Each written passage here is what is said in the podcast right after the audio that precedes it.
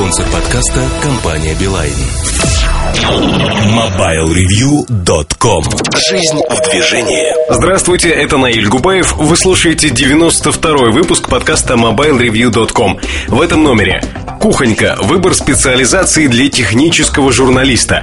Особое мнение, рекомендации продавцов слушайте и обдумывайте. Кухня сайта. Нововведение на Mobile Review. В рубрике «Штучки» Сергей Кузьмин расскажет о том, что в дом к нему пришла без стука скука.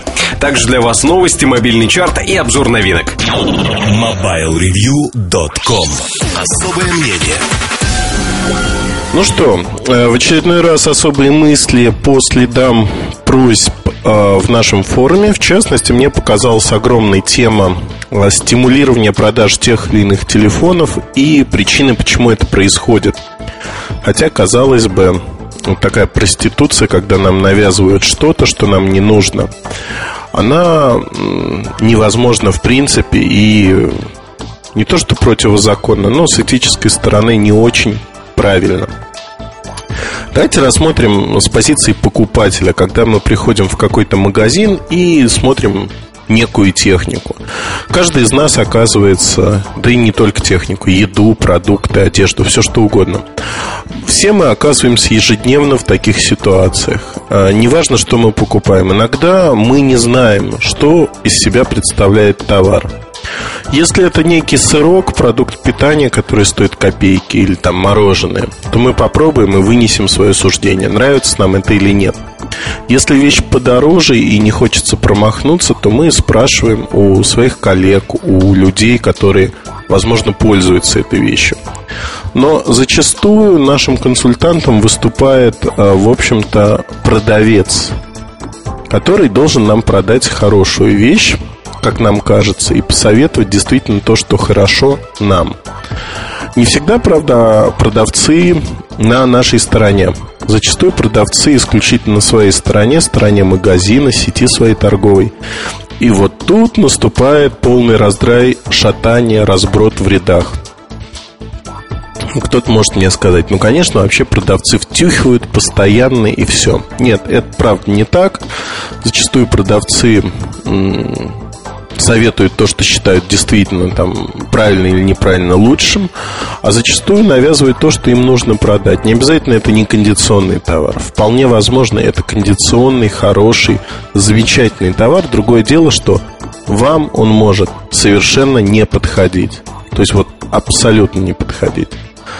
Если там в лекарственных препаратах это чревато многими проблемами, поэтому всегда по рецепту такие препараты отпускаются то для техники, ну, какие проблемы? Эмоции у вас будут подпорчены, впечатления от покупки, использования устройства, да и только. В общем-то, в 90-е годы а, процент рекомендаций продавцов, повлиявших на выбор, был огромным. Это 80-85%. Мы все безоговорочно доверяли так называемым экспертам в своей области. Мы доверяли людям, которые в магазине общаются с огромным числом техники и, в общем, компетентны. Но одновременно со снижением а, возрастного ценза среднего возраста продавца мы стали все меньше и меньше доверять э, этим людям, потому что и обманывали нас уже не раз, да и какое доверие мальчику 20 лет, пороха еще не нюхавшего совсем, ну, не может идти речь о таком безоговорочном доверии. Вот мы и не доверяем им. А, хотя все равно остался процент, где-то треть пользователей, они говорят, это в разных исследованиях, но цифра все время сохраняется, треть пользователей позволяет себя убедить в магазине, что вот лучше там, продукт А, а не продукт Б. Такие люди сохраняются. И получается ситуация удивительная. Треть покупателей достаточно много, поэтому производители стремятся наладить взаимоотношения э, с сетями. Безусловно, в первую очередь с федеральными сетями, большими. Тут закон больших чисел действует безошибочно. А договориться с большой сетью намного проще, чем с кучей-кучей-кучей маленьких. А, поэтому производители делят как бы вот эту работу на несколько составляющих. Есть составляющая для всех, когда с, для всех создается некая мотивационная программа или программа там BTL программа Below the Line Это всякие промо-акции Купи телефон, получи шарфик в подарок там, Горячая зима от Nokia Год 3-4 назад, по-моему, называлась Вот эти акции, они запускаются фактически для всех для всех сетей, для всех партнеров. Хотите участвовать, заполняете заявку и можете участвовать. Получите какое-то количество призов на то количество телефонов, которые у вас реально есть. Или на бумаге присутствуют. Даже не обязательно быть э, прямым партнером компании, но можно участвовать. Вот эта стрельба по площадям. Придумывается акция, которая должна поддержать а, продажи продуктов. И дальше эта акция воплощается в жизнь. Если говорить честно, производителю даже уже не важно, разворуют эти призы, э, там шарфики, ручки или не разворуют. Даже если разворуют, это все равно символика компании. И эта символика расходится по людям. В общем, она не лежит на складе мертвым грузом. Поэтому для компании это тоже реклама, это тоже вложение в рекламу, достаточно небольшие по сравнению с традиционными каналами рекламы, такими как счетовая реклама в городе, телевизор, который запредельно дорого стоит сегодня в России – Вообще тема э, запредельно дорогой России, она мне близка, потому что сегодня э, мы общались с другом из Штатов, и я ему сетовал, говорю, ты знаешь, вот я раньше заходил в магазин и наслаждался в России тем, что книги стоят на порядок дешевле, чем в Штатах или в Европе. То есть ты покупаешь книгу, а, одну, вторую, третью, в общем-то, а в Штаты приезжаешь одну, вторую, третью и минус 100 долларов как минимум. Ну, могу сказать, что все, вот мы дожили до момента, когда в России можно оставлять там спокойно от одного похода в книжный магазин тысяч три-четыре э, рублей. А то, что еда дороже стоит, чем в большинстве нормальных стран э, с свободно регулируемой экономикой, это однозначно. То, что вещи стоят в два раза дороже, чем в Европе, то же самое. Ну, можно продолжать. Телефоны, машины, все. Мы превратились в такую страну, где все дорого. Поэтому, наверное, выбор того, что не так дорого, он более адекватен. Так вот, как нас обманывают зачастую продавцы и что они вот такое могут сказать, чтобы мы что-то не купили – ну, э, безусловно, влияние продавцов, оно может быть как позитивным по отношению к марке, так и негативным.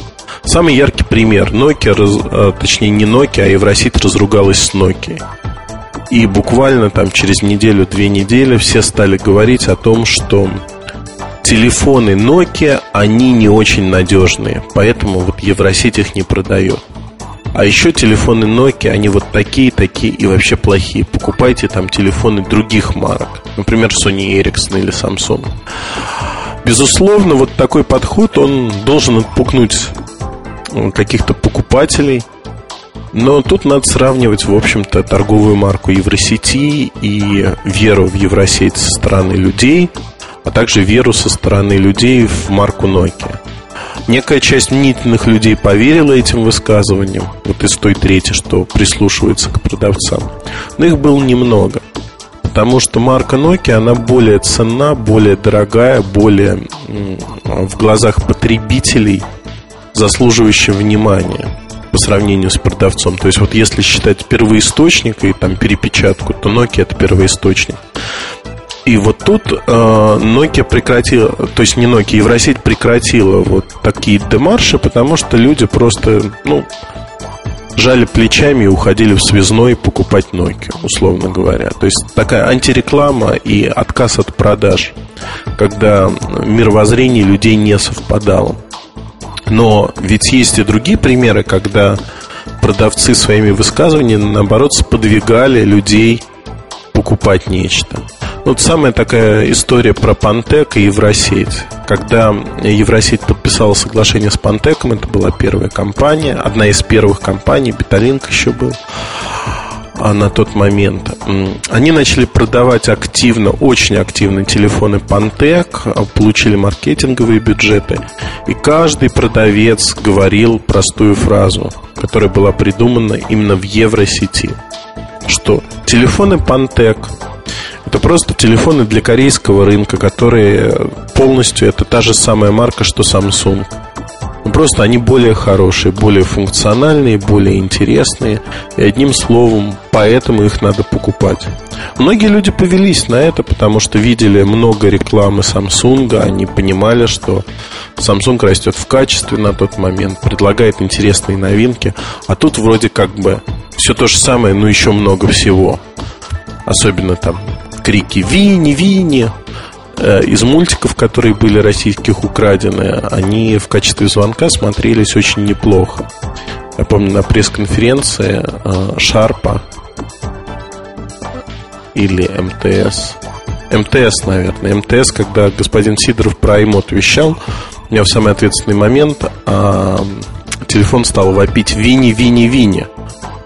Ну, в общем, было очень смешно, весь зал смеялся. Но э, позиционируя вот под успешного конкурента, говоря покупателю, что это то же самое, но лучше, или это то же самое, но дешевле, э, пытаются сподвигнуть, то есть переориентировать покупателя на какой-то другой продукт. Как это делается? Делается это не корысти ради, нет. Как правило, это делается по ряду причин. Причина номер один, а, она основная, как правило. Компания, розничный игрок не может спрогнозировать правильно спрос на тот или иной телефон, на те или иные модели, и в итоге сидит на складе а, много моделей, которые будут очень долго продаваться. То есть надо активизировать спрос по этим моделям и всеми правдами и неправдами их продать. Потому что цена на телефоны постоянно меняется. Если ты не продал телефоны за 2-3 месяца, в общем-то, скорее всего, ты продашь их не заработав деньги, а даже их потеряв. Поэтому такие проблемные модели в первую очередь пытаются продать.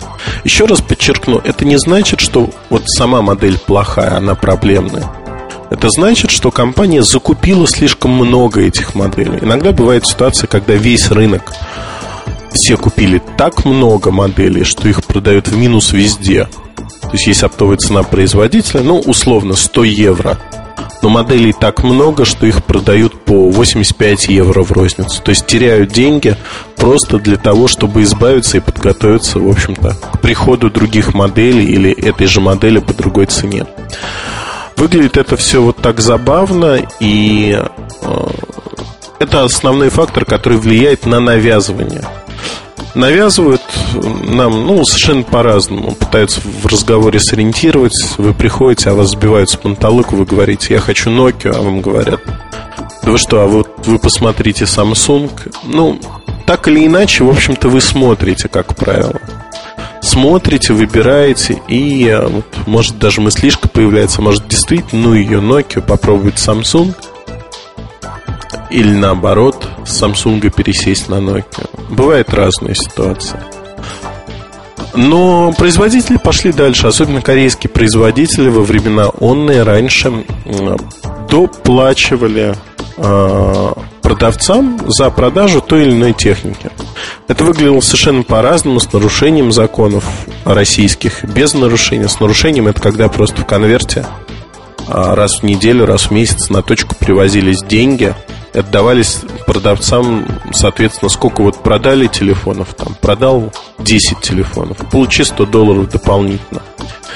И я помню на переговорах э, одной крупной розничной сети с одной из компаний, маленьких, гордых, амбициозных, э, приводился именно такой пример, что вот, например, Fly у нас э, спонсирует продажи, спонсирует для того, чтобы нашим продавцам было выгодно продавать, они получают с этого деньги. То есть фактически часть зарплаты сеть изначально закладывала в то, что продавцы заработают, продавая вот этот товар, получают дополнительные деньги. Это такой подход тоже оправданный для сети с позиции бизнеса, но не совсем оправданный с позиции потребителя. Надо, наверное, нам расстаться с иллюзией о том, что продавец – это наш партнер. Он не партнер, он по другую сторону баррикад. Ему надо нам продать что-то всегда. И не всегда он соблюдает там правила игры, и он на нашей стороне. Поэтому более чем уверен, надо вот адекватно подходить к этому вопросу и не надо кидаться в омут с головой.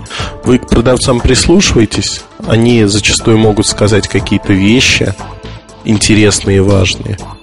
Но очень часто сегодня образовательный ценз, то есть э, эрудиция и подкованность продавцов в вопросах мобильных телефонов, там, она оставляет желать лучшего. Да, впрочем, и во всех других сетях, там, бытовой электроники происходит ровно то же. Специалистов хороших очень мало.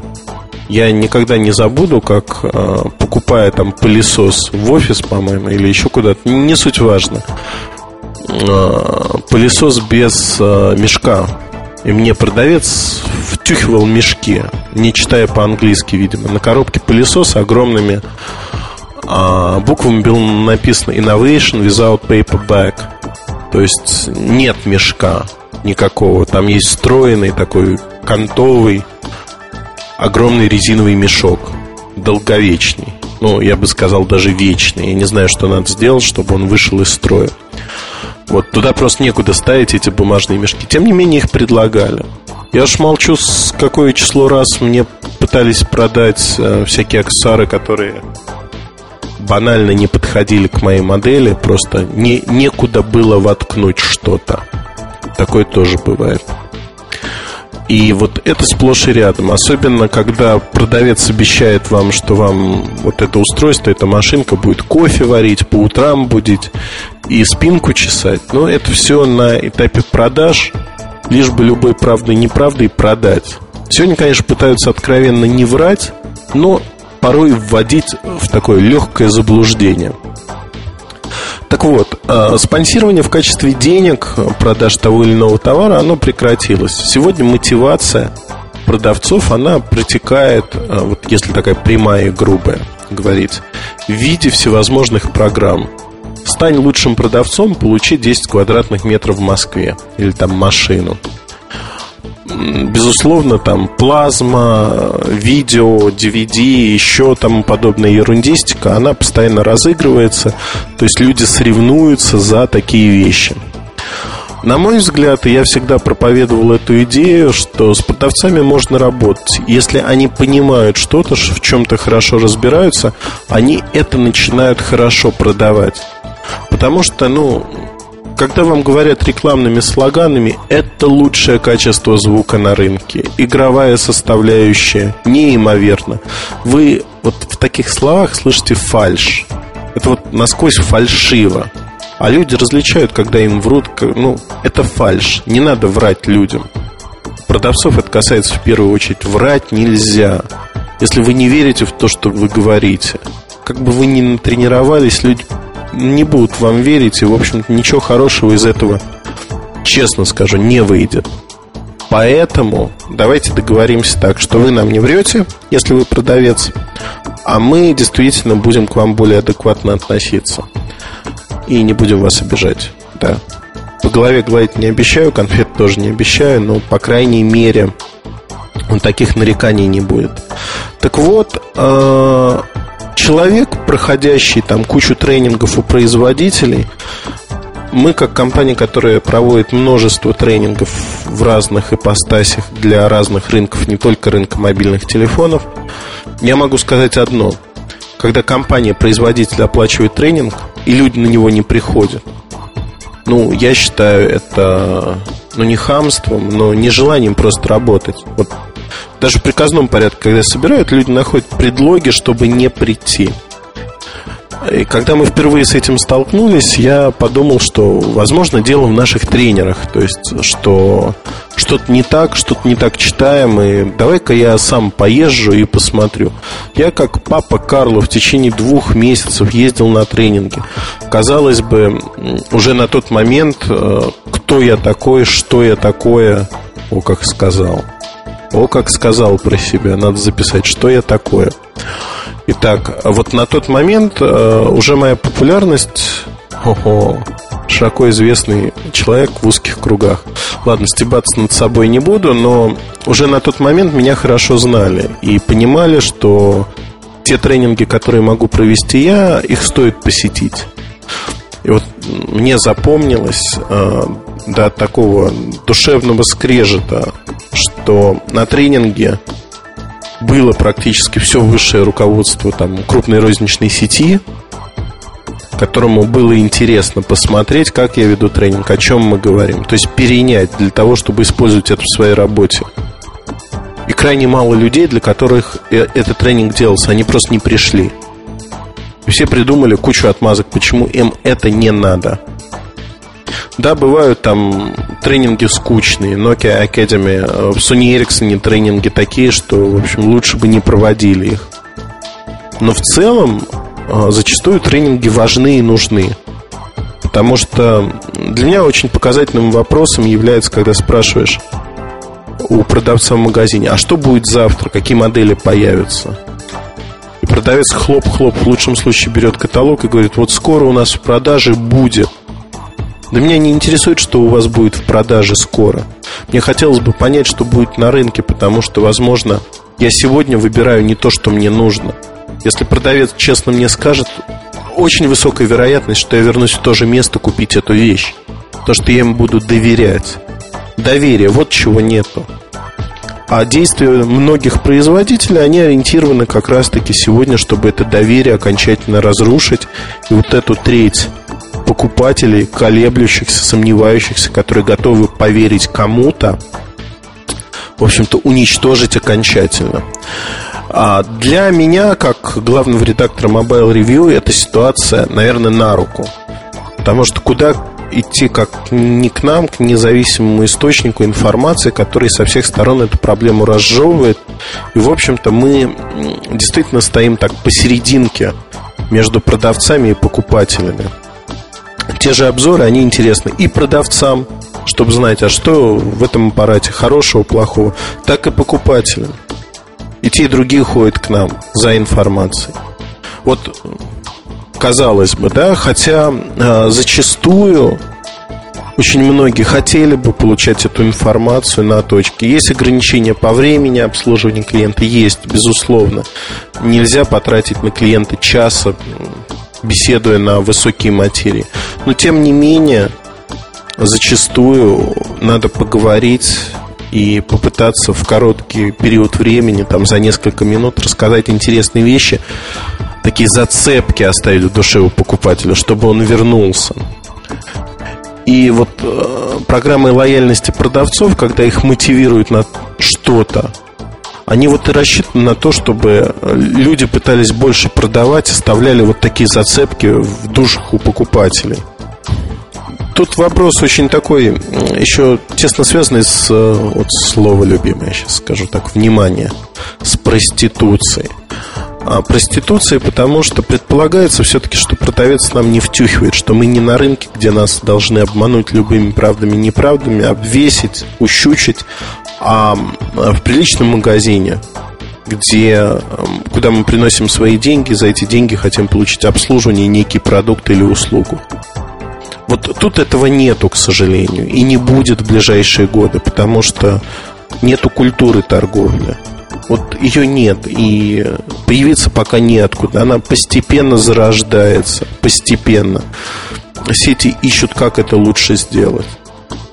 Но то, что в угоду вот именно своей производственной необходимости, назовем это так, товарным остатком, продают то один товар, то другой, а, мне кажется, это хамством перекладывать вот на плечи покупателей свою неспособность правильно спрогнозировать. Тут еще, ну, тоже смешной момент. Вот мы делаем прогнозы по продуктам, по тому, в каком количестве, в каком соотношении продукты надо рознице, опту, неважно кому, закупать у каждой компании, чтобы быть э, счастливой и не иметь складов и зарабатывать на этом определенный процент. Э, люди, с которыми мы работаем, они четко понимают, что, в общем-то, прогнозирование, оно необходимо Есть компании, которые поставлены в жесткие условия, в жесткие рамки, они лидеры рынка, там, оптового, например. Для них вот такое прогнозирование не играет роли. Они просто банально покупают все, что могут, а дальше пытаются все это продать. Вот для них такой прогноз не играет роли. Но для розницы он крайне важен, чтобы не было вот этих складских запасов. Как только изменится этот фронт работы, тогда можно будет только говорить о том, что вот эти тренинги, когда людей, продавцов учат тому, что вот тут, тут это хорошо, тут, тут это плохо. Вот тогда это и может сработать. Тут еще один важный момент, о котором почему-то никто не говорит. У нас на рынке, вот кроме нашей компании, никто не проводит независимые тренинги. Что я понимаю под независимыми? Когда приходит компания Nokia, Sony Ericsson, Samsung, неважно кто, и говорит, вот наши новые продукты. Продавец, он человек действия, он работает с людьми. У людей нет вот этих этических норм, разграничений. Человек приходит и хочет выбрать что-то между продуктом от Nokia и Sony Ericsson, например. Он хочет услышать э, доводы как в пользу одного, так и другого продукта. Ему вот эта маркетинговая пиар-шелуха не нужна, что это бла-бла-бла лучший продукт и все. И то же самое про другой. Он хочет понять, почему вот эта Nokia лучше, чем Sony Ericsson или наоборот. То есть вот что лучше э, тут, что хуже тут. Что лучше для него, потому что он говорит, я хочу фотографировать, слушать музыку и там навигацией пользоваться, например. То есть вот это все вместе, оно дает вот такое видение, что человек может это делать. Ни одна компания не может сегодня позволить себе этически сравнивать себя с конкурентами. Да бред, бред, ну вот самый натуральный бред – как можно проводить тренинг продукта, это, кстати, одна из причин, почему люди не приходят. Как можно проводить тренинг продукта, если ты не собираешься сравнивать его напрямую с конкурентами? Если ты планируешь просто, ну, да, ну, сказать, дорогие друзья, в общем-то, мы поговорим только про наш продукт. Про продукты конкурентов мы говорить не будем, но вы сами все знаете. Да пошли вы, ну, угу, именно туда.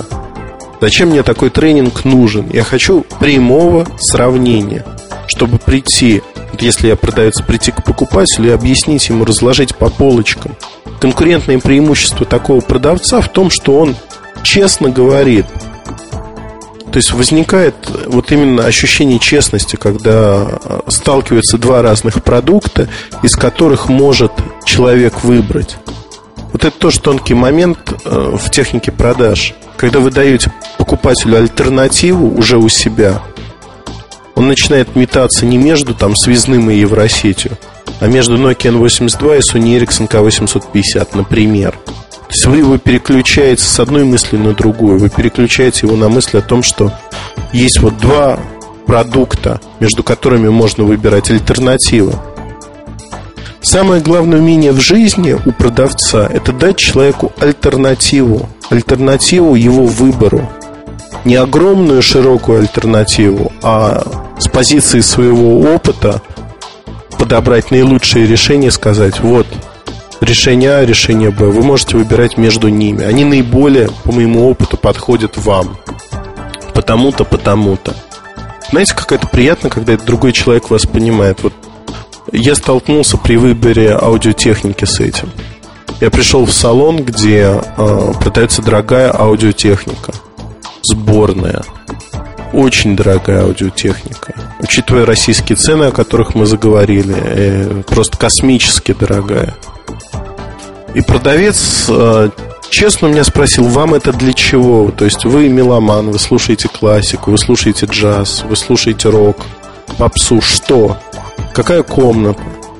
И так получилось, что вот э, ту технику, которую мне мы выбирали там, она была не самой дорогой, не средней цены. Она получилась минимальной по цене, потому что мои запросы, они вот, ну, там, золотые кабели мне не нужны.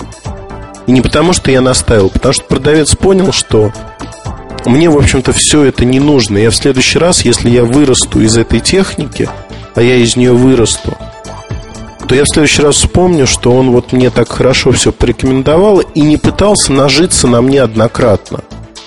Он пытался наладить со мной общение, объяснить мне какие-то моменты в рамках вот тех ограничений того времени, что у него есть.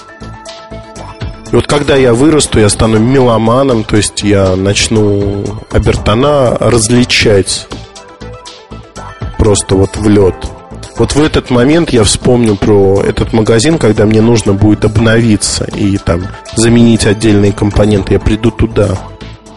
Не пойду на рынок, я не буду рыскать по сети. Есть такие люди, безусловно. Бегунки есть. Но мне приятно, я готов доплатить вот за это человеческое общение, за то, что продавец на моей стороне. Не потому, что мы играем против него или против его компании. Нет, ни в коем случае. Потому что я прихожу как покупатель, я плачу свои деньги. Именно поэтому. Вот это самое ценное, на мой взгляд. Поэтому все сегодняшние программы лояльности, они действуют, к сожалению, в системе продавца, в системе координат продавца. Но они никак не воздействуют на покупателя.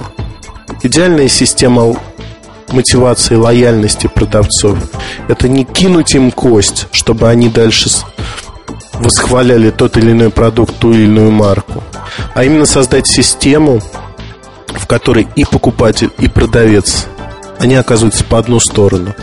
По одну сторону и дальше уже могут вести именно диалог, а не навязывание активное, агрессивное того или иного товара. Такое возможно, это сложно, с этим надо работать, но это возможно, это реальность.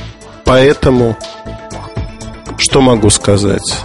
А, через какое-то время это будет. Рынок насыщен, рынок большой, поэтому мы рассматриваем возможности для рынка как положительные. Рынок интересный. Программ лояльности я не стал рассматривать конкретные реализации, они все построены по одному шаблону. Поэтому они не так интересны.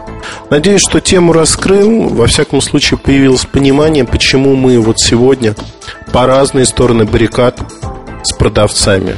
Так и хочется сказать, с этими людьми в фартуках или в униформе. Но по разные стороны.